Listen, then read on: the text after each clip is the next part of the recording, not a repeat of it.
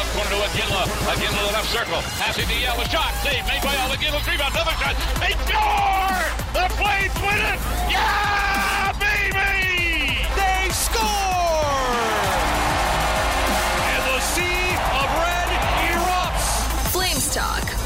starts now on Sportsnet 960 The Fan. Here's Pat Steinberg and Wes Gilbertson. All right, this hour's underway. Happy Wednesday. It's April 19th, and uh, welcome to our Sportsnet 960 downtown studios, the Doug Lacey's Basement Systems downtown studio with uh, Wes Gilbertson of Postmedia. It's Pat Steinberg, Apple, Spotify, Google, and Amazon on podcast, and of course, live right here on Sportsnet 960 The Fan. We've been talking all week about the departure of a general manager and the opening of a general manager position in this city and I guess we should keep talking about that because the search for a general manager is on. Although, what's your vibe? Does it it feels like it's still in the very infant stages of a search. Like it feels like there's still some smarting and some adjusting after Brad Treliving's departure. And it feels like when Don Maloney said on Monday that he hasn't even really thought of candidates, I kind of take him at face value. It just feels like right now they're very, very, very early in the process and, and are still kind of waiting to get off that first step. Yeah, I think that's absolutely accurate. And it it vibes or, or jives with what we heard from Don Maloney on Monday, which was that the first priority had to be a deep dive, as he put it, into what went wrong this season. And I, I'm sure he's got some ideas bouncing around in his head in terms of potential candidates. When he held up his phone for us the other day and said, You wouldn't believe how many guys I'm hearing from, I'm sure he's made a list of those who have reached out that he's thinking, huh, you know, what about this guy's chops? Or I, would really like to explore this. I, I'm sure he's had some conversations with others, but as you said, I think this thing is right in the infancy stage. I think this is at the start line. And I, I don't think that's reason for concern. That's exactly what we heard was going to happen. He, Don Maloney, was set to have a meeting either yesterday or today with head coach Daryl Sutter. I'm not sure exactly when that happened, but I assume it has. I'm sure he's going to want to sit down with the various assistant coaches. I believe there's going to be some follow up from those exit meetings, yep. calls to different players to say, hey, let's dig in a little bit on this, or what did you mean by this, or what do you think the solution is to this? And, and that's all very important and, and might actually frame or guide what you're looking for in a general manager in some ways. So, yeah, right at the start line. And quite frankly, two days ago when we found out that Brad was exiting, I think that's exactly what we expected is that today there wouldn't be a a big update on the GM. Elliot Friedman wouldn't be tweeting, here's yeah. the short list of candidates. I don't think they're even close to interviews or anything like that and and I wouldn't stress about it. So we talked Tuesday about the importance of getting this right and I think that that is the number one thing this team needs to figure out. And they said goodbye to a guy who did a lot of good things for this organization. And Brad was not perfect as general manager. There were some mistakes or missteps or, you know, swings that he probably would have wished he didn't take or uh, some moves that maybe he would look back on and said, no, that one wasn't a home run. But I think you and I are on the same page that, you know, did a lot of good things for this organization and and they lost a very hardworking, astute, smart guy. So you can do a whole lot worse. So make sure you get this one right. And I think it's important to do due diligence. Make sure you consider all the candidates that are potentially out there in or outside the organization. But in saying that, they, they do have a pair of internal candidates that are quite interesting. And those would be Craig Conroy, Brad Pascall are the two candidates that we're talking about as as potential internals. Now, the reason why we don't include Chris Snow, and I think it's I, I the, the health situation is what it is, and and I, I think Chris and and everybody is aware of of the situation. Um, I Chris, I believe, is is part of the hockey ops staff with Don Maloney going forward, regardless. So but but right now, just because of the the fight that he's fighting, where he is situated, and and as Don Maloney called him, as a super crucial idea guy, that's probably where it's going to stay. And and so we're talking about Brad and we're talking about Craig, and this is what Don had to say on Monday when he joined us here on Flames Talk about those two guys. Craig uh, Conroy has been here a long time. Uh, he's uh, would certainly be a, a, candidate, and, and as as would uh, Brad Pascall. Um, you know, they're both do good work. They've got experience, um, but it behooves us to look around and say, you know, we want great. Uh, we want we want the best person for the fit for this team. But they are, you know, certainly on the list. So conflicting info out there about who has contracts on this hockey ops staff for next year, who doesn't. Obviously, Don Maloney does, um, and uh, I sure hope so. Yeah, I would hope that president of hockey ops until June 30th seems a little short sighted. I think um, that's safe to say. I think I've got a good handle on it, but I don't want to. I don't want to get too far into refuting other reporting or anything like that. Some guys do have contracts for next year. Some guys don't, and and I, I, that's as far as I'll go on that. But let's get into the two guys that are internal candidates right now, and let's start with Craig Conroy. You wrote about him uh, on on Wednesday, so that's available now. You're writing about Brad Pascall for Thursday. There's a lot of buzz there when it comes to Craig Conroy and his candidacy as the general manager. This was Elliot Friedman with us on Monday. I wonder about Conroy. Like he's a guy who would love to be the GM of the Calgary Flames. Mm-hmm. He's been in that organization for a long time. I think he's going to get a long, long look. I do. And he should. That was Elliot Friedman on Monday's Flames Talk. His history with the Flames is more than 22 years old. Uh, March of 2001 is when he was initially acquired from the St. Louis Blues. So his love affair with the city of Calgary, the very mutual love affair with the city of Calgary, started 20, more than 22 years ago. And he has essentially made Calgary home for the vast majority of the last two decades. There was a slight hiatus there when he was a member of the LA Kings. He was reacquired in January of 2007, so it's been more than 16 years consecutively with the Flames organization, player, uh, and now into management.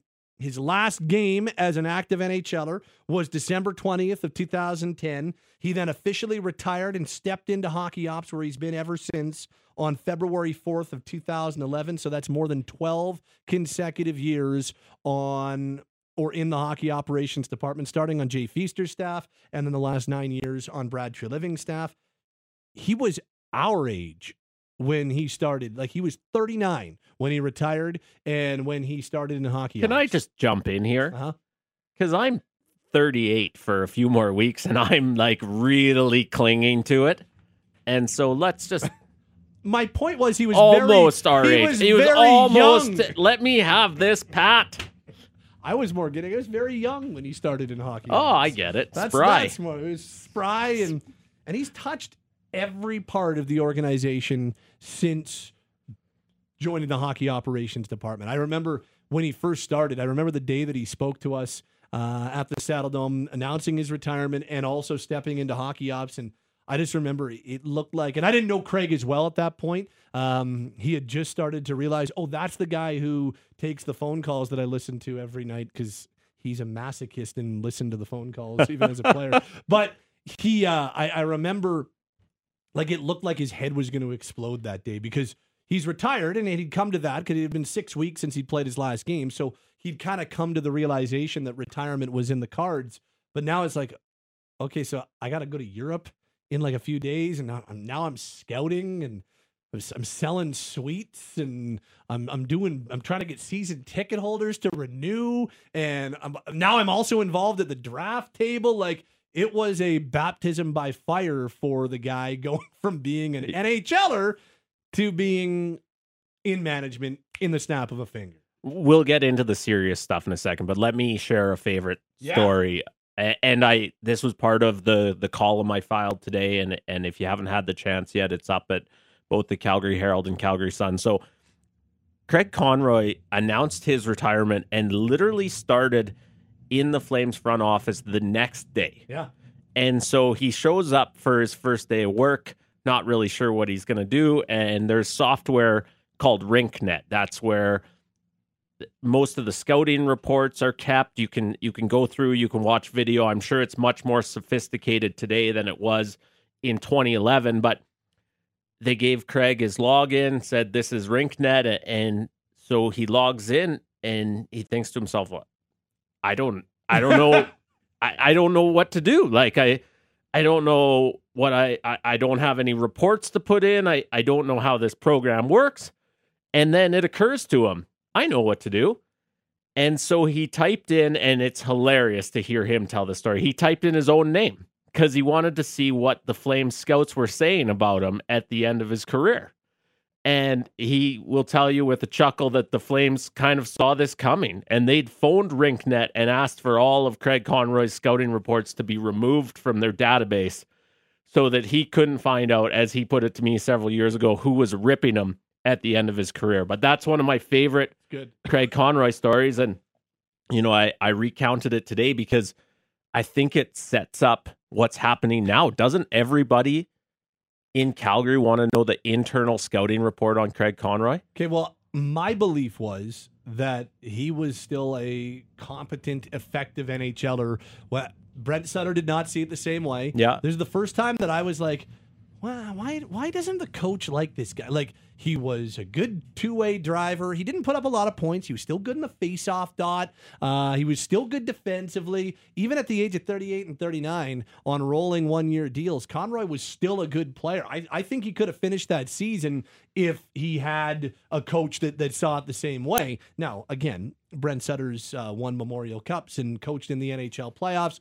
I have not. I have. I grant you that, and I, I am fully gonna say that. Yeah, Brent Sutter knows more about hockey than I do. One thousand, of course he does. But I, I from the outside, I, I always felt like there was still gas in the tank and still effective gas in the tank with Connie as a player. And, and I think it's important to note that, at least to my knowledge, he had three opportunities as his career at the Saddledome or, or his playing career with the Flames was clearly winding down. He'd been a healthy scratch. He just hit a thousand games, as you pointed out. He'd been a healthy scratch for a bunch in a row. He had three opportunities. Ken King really wanted him to stay in the organization and join the front office. He had an opportunity be, to become an NCAA coach uh, closer to where he grew up in New York State. And there were some who wanted him to go to the minors. I believe it would have been Abbotsford at that time. Yes. And he'll tell you today he didn't want to take the job from a young guy. And that tells you a lot about Craig Conroy. At that point in his career, he did he loved playing and, and he mulled going down to the AHL and you know sort of being the grizzled veteran down there, but he didn't want to take a spot from a young guy who was on the up and up and and I think and listen, I don't need to come on the radio to tell you what a great guy Craig Conroy is. Everybody knows. But the fact that that's one of the reasons he moved into management, I, I think is worth worth remembering. Well, and since he started more than 12 years ago, and I remember doing a, a, a big kind of, not, not quite a long read, but kind of a, a feature on him when he hit 10 years uh, going back to 2021 and it was right in the middle of, of that bubble season so and it's, that bubble season was a nightmare for everybody so it's like well anything good let's talk about that Sure. and uh, I just remember going through the history and and getting to the point where what he does now. So this was two years ago when when we spoke to him, but uh, his quote was this: we changed our audio system, so I couldn't go back and pull the audio. Um, so I have the quote. Um, I do college free agents, junior free agents, the draft. I get to work with Todd Button and his staff. I probably do about 35 to 40 of the top guys that we like. Really get in there and see those guys, which is fun. And that's how you make your biggest strides in the organization. On the pro side, I get to do free agency and work with the professional scouts. So literally, like what hasn't he touched in the organization? And that's why there's such a hue and cry for craig to be one of the guys that they truly consider and give a long look. Um, he has done everything and the things that he has touched he's been successful at. The college free agents they've done a really good job. Their hit rate the hit rate there is strong. He and Brad Treliving really changed the drafting philosophy of the team and that's important because since 2015, when they were really able to, when, when Brian Burke kind of handed over the hockey ops keys after the 2014 draft to this new staff, the drafting has been significantly different and has has been very strong. Their their late round hits, whether it's Matthew Phillips or Dustin Wolf, or you know, if you want to talk about second round picks as later rounds, but Oliver Kylington and Rasmus Andersson and Dylan Dubé, like they've done very good outside of the first round since Brad Treliving took over, and and Craig was a big part of that. He's done pro scouting, he's done junior scout. Like, if you're looking for the been there, done that checklist on top of familiarity with the market, having a, a like being a face for the organization, an ambassador for the organization, which which Brad Treliving was did such a great job at. Like I, I think you've got a pretty ready-made candidate there in Craig Conroy, and it's why it's why so many people on the outside, fans, media, hockey people, like, is it not this guy's time? He's interviewed for GM jobs before. He's done everything in the Flames organization. He's more than 12 years into it is there a better time to make this promotion than now? And it's not like he's end arounding. It's not like he was, you know, lurking in the weeds waiting. He wanted Brad to come back too. But Brad decided to move on. And now here's this opening. And finally, for the first time since he became a member of the hockey operations department and an executive with the Flames, there's an open door. I, I just, why wouldn't it be his time? And I think importantly, un- unless something changes, which would be to my surprise. The the thing that you didn't mention, and I absolutely echo so much of what you just said. The thing you didn't mention was he has a history with Daryl Sutter.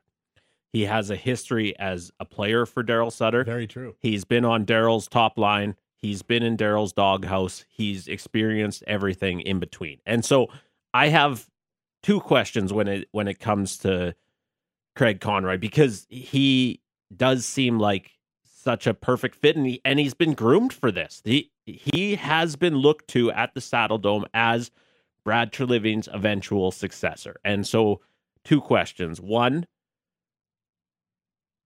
will he be able, as the nice nicest guy in Calgary candidate that he is, you know, will he be able to have those difficult discussions that you need to be able to have between the GM and the head coach. Are, is there any worry that if Daryl Sutter and Brad Treliving's relationship had gone so sour that Daryl might not have the right amount of respect for a guy who's a rookie in that job? I think it's fair to wonder. That could be something that could work against Craig. And the other thing I wonder is if he is the next man up, and, and I've believed for a long time he could be and maybe should be, then why wasn't he handed the keys to the interim job? Why didn't they do something similar to what they did with Danny Briere in Philadelphia, where they said, okay, we think this is the next guy. We're going to do a full search. It, it doesn't make sense for us not to see who's available, but I wonder why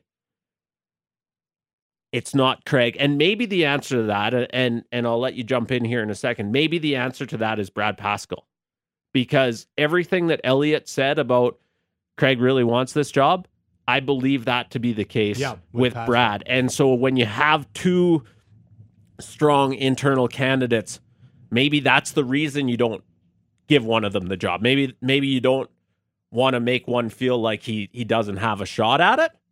But echoing all the things you've said about, you know, Craig's eye for talent, just the positivity that he brings to the rink, the rapport he has with the players, the way that he can relate to everything that they've been through, including what they're going through with Daryl.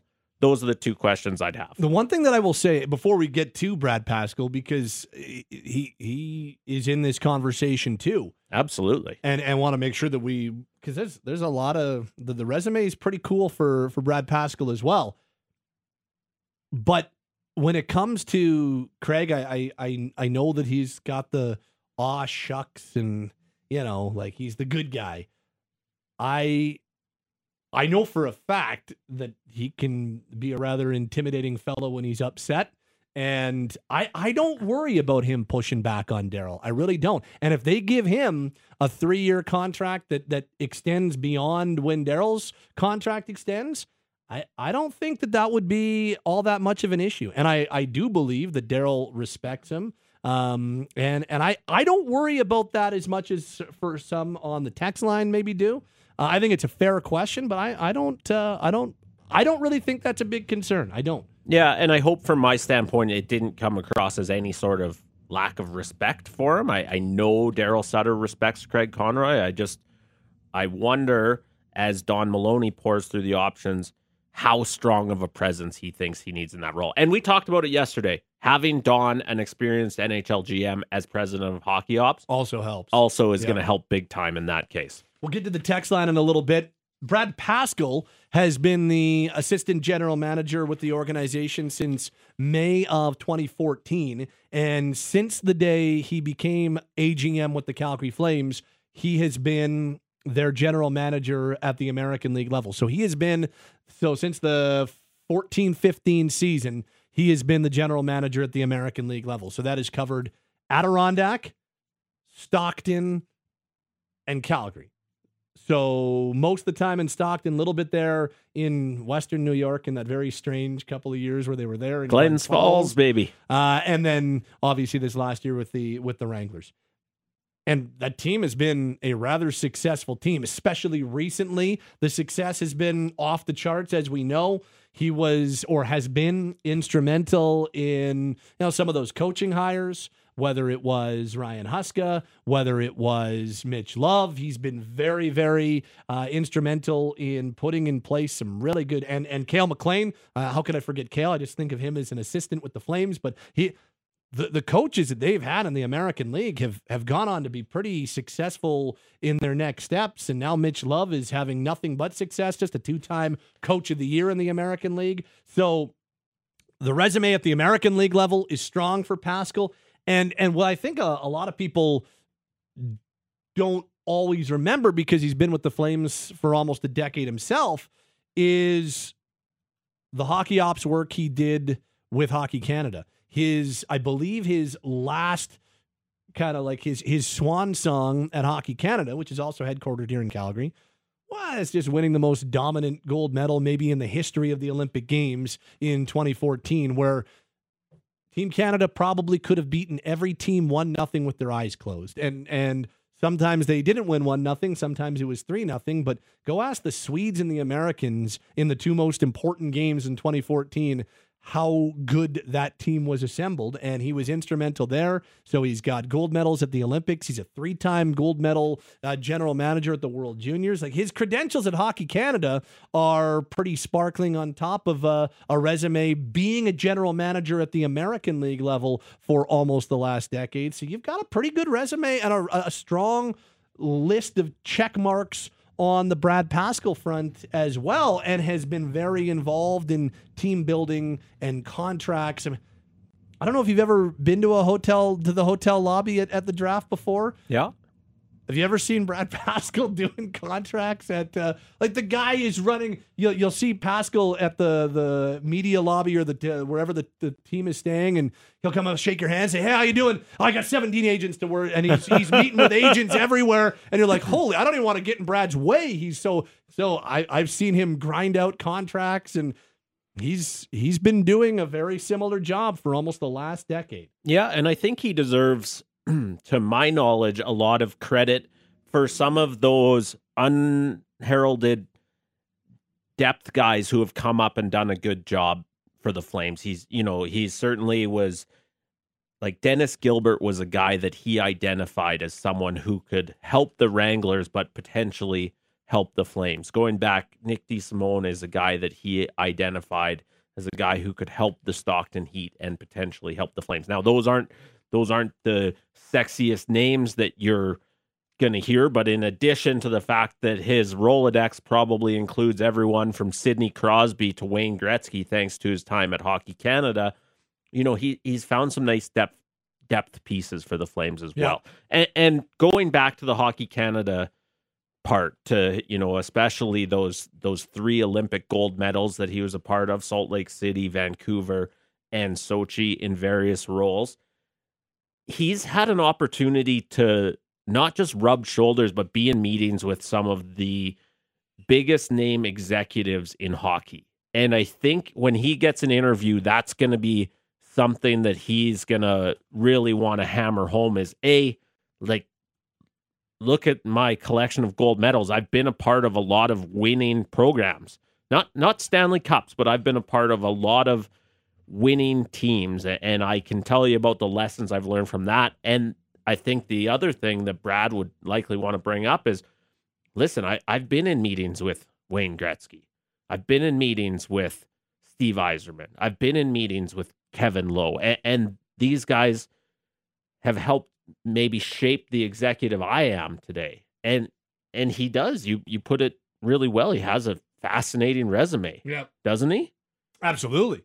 Not a lot of guys that have a bunch of world junior gold medals as as part of their uh part of their resume trying to apply for a, a general manager's job in the NHL. And look, we're talking about two internal candidates, and I've seen a bunch of texts that come in and say, "Well, no, they were part of Tree's regime, and they need a new they need they need a new look, they need a new face, they need a new approach."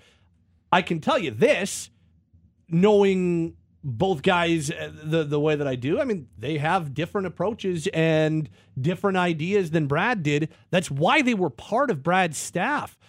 Treliving was very much like he didn't want a bunch of like-minded thinkers with him. Even having talked to Brad about this before, you don't want a bunch of yes men or like, yes, that's a great idea, Tree. I offer no resistance to this. That's how you build a bad hockey team. You want guys that say, no, I disagree. This guy's better, or that's a bad acquisition, or you shouldn't do this. So, yeah, I, I think that, you know, having talked to Conroy numerous times, on and off the record, I, I know this guy's got different approaches and, and different ideas to how he'd want to build a hockey team. And that doesn't mean that he was working against Treliving. No, you bring the ideas to the table. Brad's the guy, and he took them all under into account and then made his decision as the final guy. And I remember that same interview I did with Craig, as I referenced from a couple years ago. The quote that he used was Brian Burke always told him, you know, it's better to be driving the bus than on the bus. And you he he wants to he wants to drive the bus at some point as an NHL general manager. He's had the one finalist opportunity. He was there with Buffalo before they hired their second last general manager, not Kevin Adams, but when they brought in Botterill. Yeah. Um, he was in the mix for that one. And I think that when I think the reason why Conroy's name gets mentioned first and foremost is because he's been here a little longer than Pascall has. Um, and there is that. And he's higher profile. Exactly. He's, Brad would be the first one to tell you that. Absolutely. He's guy who put. He was part. He's part of the 2004 Stanley Cup run and a huge part of it. He called Rob Kerr on overtime after Game Seven in Vancouver, and it became lore, right? Like so. There, that also plays into why he's the name that we go to first, and so many people go to first. Yeah, and I think I, I want to go back to what you touched on about the different ideas they bring to the table.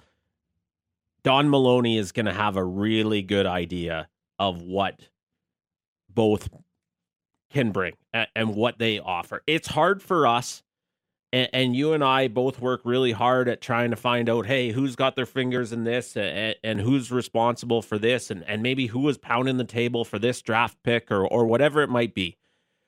Don Maloney has been in the war room with these guys for the past, I think, seven years in Don's case. And so he he knows who pushed for what guy, who maybe wanted this trade made, who who doesn't think that this player necessarily fits this role.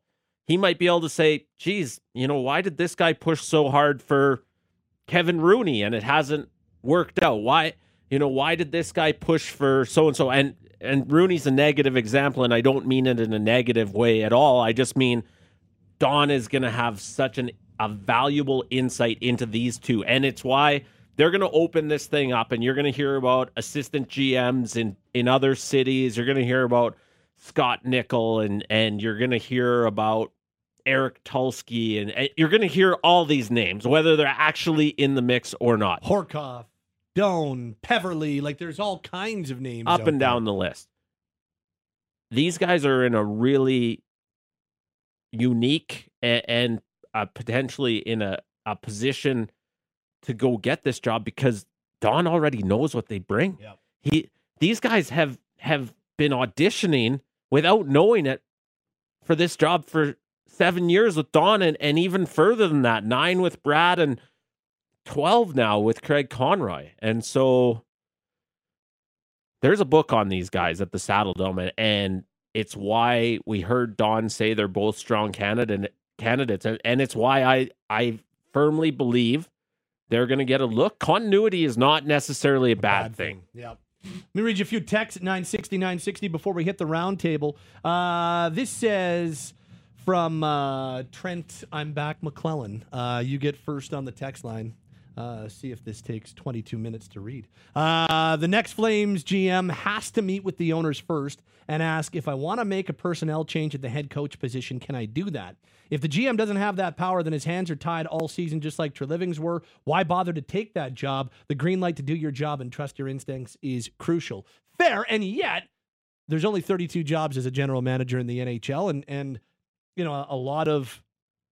I think there would still be guys that would take it, even if I don't think that's going to be the case, or at the very least, I think it's crucial that that's not the case. If they allow that to be the case, they're shooting themselves in the foot before they even get off the starting line, and and that would be really really short sighted of the Flames. Say no, you can't fire this coach, and he gets to say no to whatever you say. Like if that's what you're doing, what are you doing?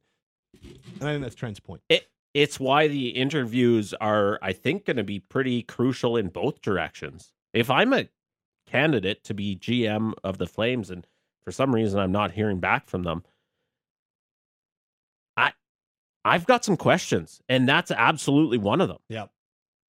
I want to know about the, I guess, the division of power. I want to know what the truth is on the power struggles that have unfolded. I, I have a lot of questions as a candidate to be GM, which I'm not. Um, this says, would Conroy and or Pascall walk if they don't get it? I don't know. I don't think it's out of the question that that one or both of them might go look elsewhere if uh, if that ends up being the case. Um, I I think it's why the team, the organization needs to be careful with this. It- I know that Brad Treliving wanted both back.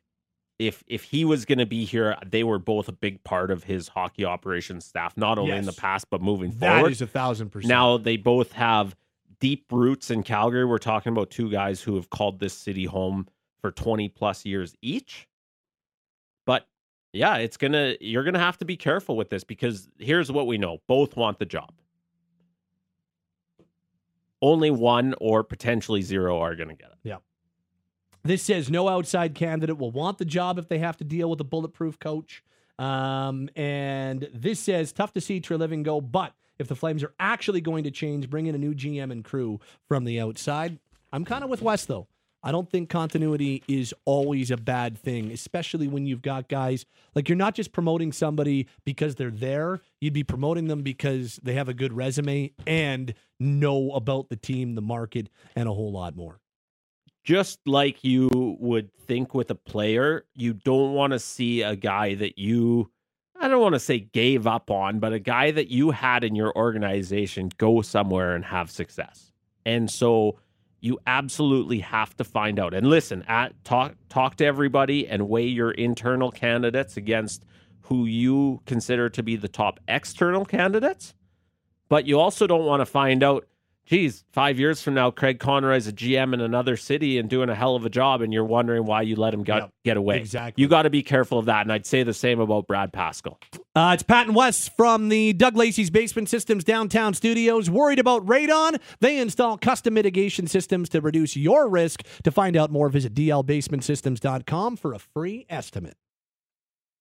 Hey, it's George Russick. And Matty Rose. We host The Big Show with Russick and Rose. If you miss us weekday mornings on Sportsnet 960 The Fan, first of all, shame on you. Second of all, download the podcast on demand. So many places that you can find the podcast wherever you get your favorite NHL, NFL, CFL, MLB, the stories that sports fans in Calgary want to hear. We got it for you. We are The Big Show.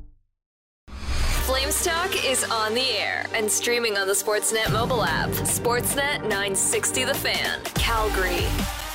Daily Flames Roundtable time. It's uh, Pat Steinberg, Wes Gilbertson. Now the voice of the Calgary Flames, Derek Wills, joins us as well. The Daily Flames Roundtable brought to you by Mercedes-Benz Country Hills. Don't miss the grand unveiling of the EQ lineup this Thursday at 5 p.m. Mercedes-Benz Country Hills, just minutes from the Calgary airport. And uh, Derek joins us now as we kick around what I think's um, a rather important topic here going forward. And uh, tip of the hat to Wes Gilbertson for suggesting this topic. So I want to make sure credit is uh, given where it's due. So, gents, Don Maloney is is currently undertaking a review of the organization. He said that on Monday in his introductory news conference as president of hockey operations. And really, we don't know what that's going to uncover. He said everything: management, coaching, players, scouting, all under review. So, gents, what is the uh, biggest unanswered question you'd want an answer to as the Flames undertake this review that we believe that they are in the process of right now? Well, for me, guys, and just to echo what you just said, Pat, I think this is a really pivotal time for the organization. I think the decisions that are made in the coming days, weeks, maybe month or so will not only impact this team next season, but for the next five to 10 years. That's how important a time I believe this to be for the Flames franchise.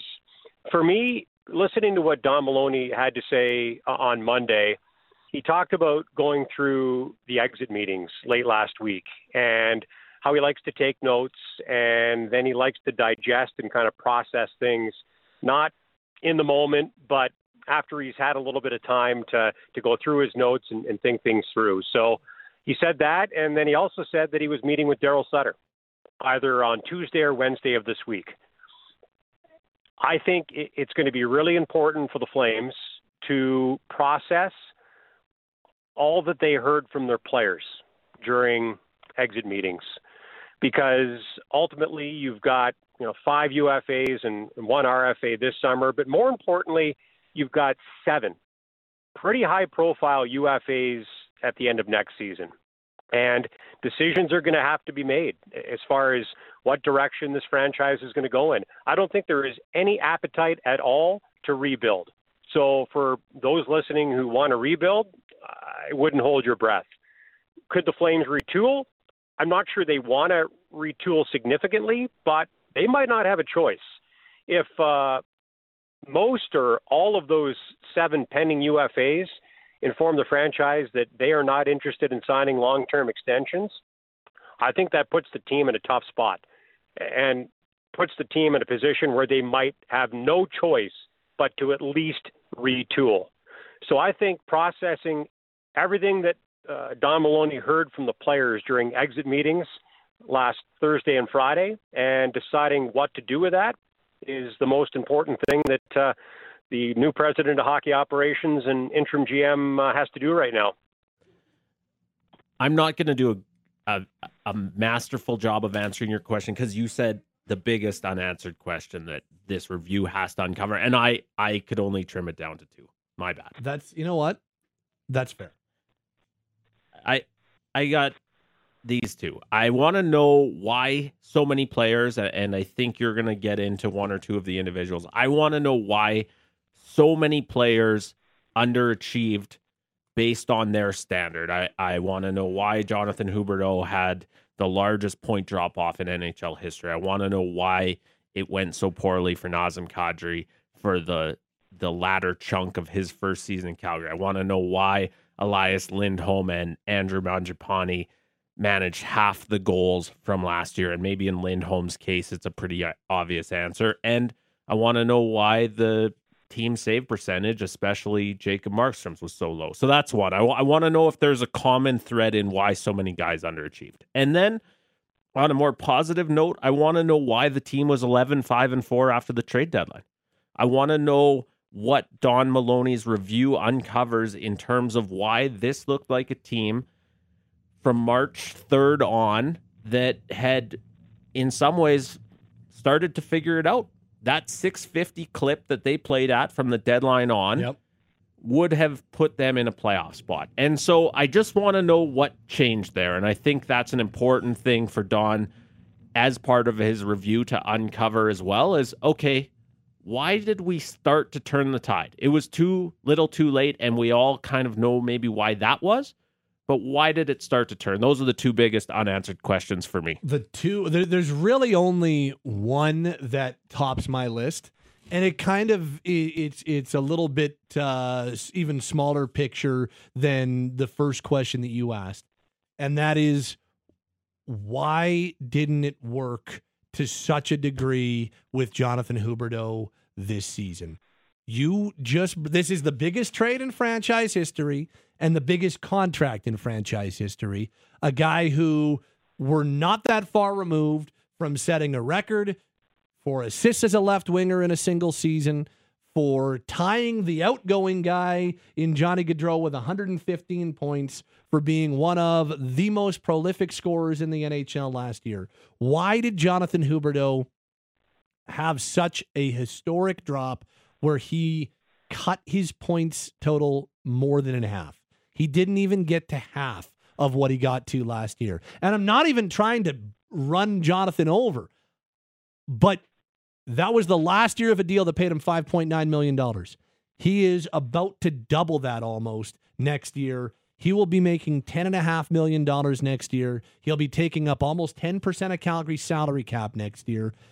The number one priority between now and next season is figuring out how to unlock Jonathan Huberdeau closer to what he was as a member of the Florida Panthers. And I'm not talking about how do you get Jonathan Huberdeau to 115 points? Because I don't think anybody believed that Jonathan Huberdeau was just going to be a 115 point player this year.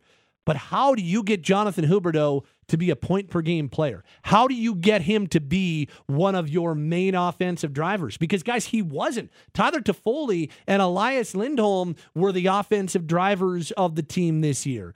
And Nazem Kadri was their only All Star this year, and he was one of their drivers in the first half of the season before he had the massive drop.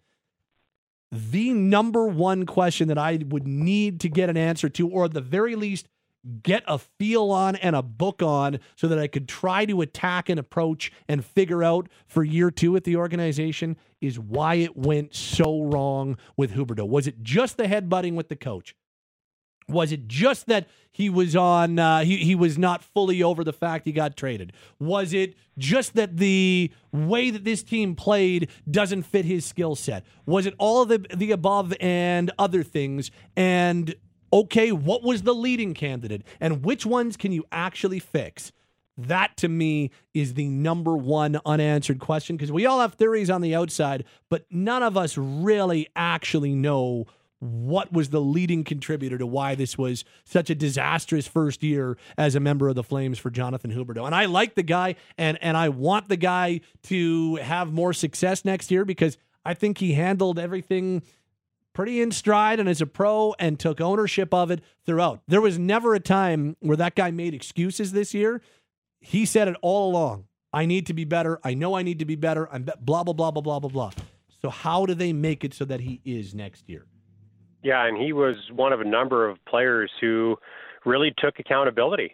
Uh, you know, I, I think there are different people who should shoulder some blame for the lack of success of some individuals and, in turn, the lack of success for the team based on expectations for both.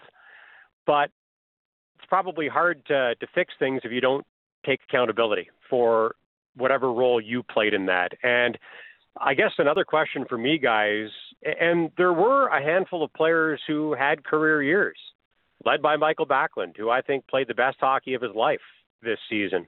But there were also too many players who didn't, at least in my opinion, play to their potential. So why? And Wes, you touched on that. Is there a common denominator as to why so many players underachieved by their standards and by the standards that we set for them. So, yeah, lots of questions answer, and it's such a pivotal time for this Flames franchise. And I guess another question for me would be why did Michael Backlund and Elias Lindholm, and to a lesser extent others, why do they sound so non-committal as far as their future with this franchise is concerned? And can you fix that?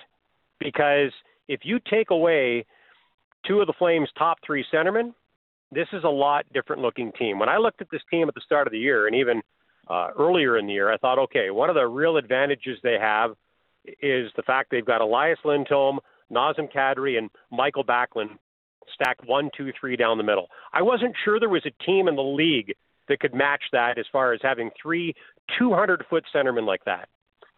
But if you lose two of those three guys, you're probably going to have to change the direction that you're going in, especially if you lose them for nothing. So, can you fix that? Can you keep them?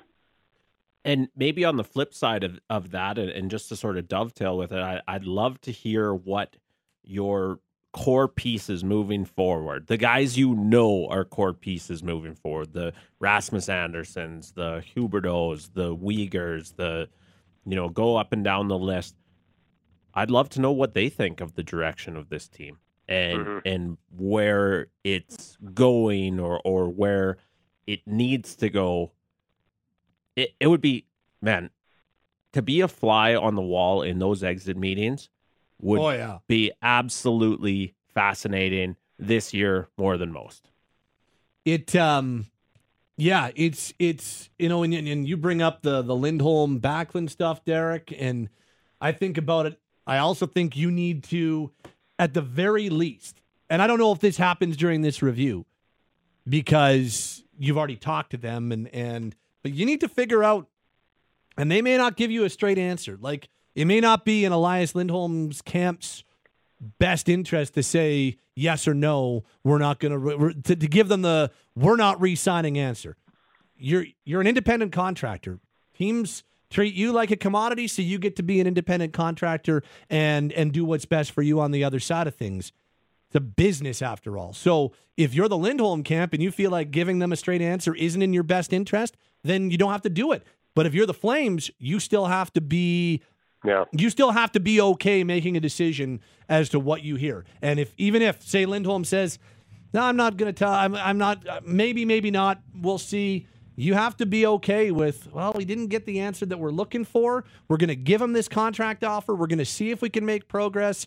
And if it doesn't happen, you got to trade him. You like you have to be okay with doing that. You have to be okay even this summer, even if you don't get a black and white yes or no answer from him in maybe being preemptive and saying, we're not getting the vibes we like.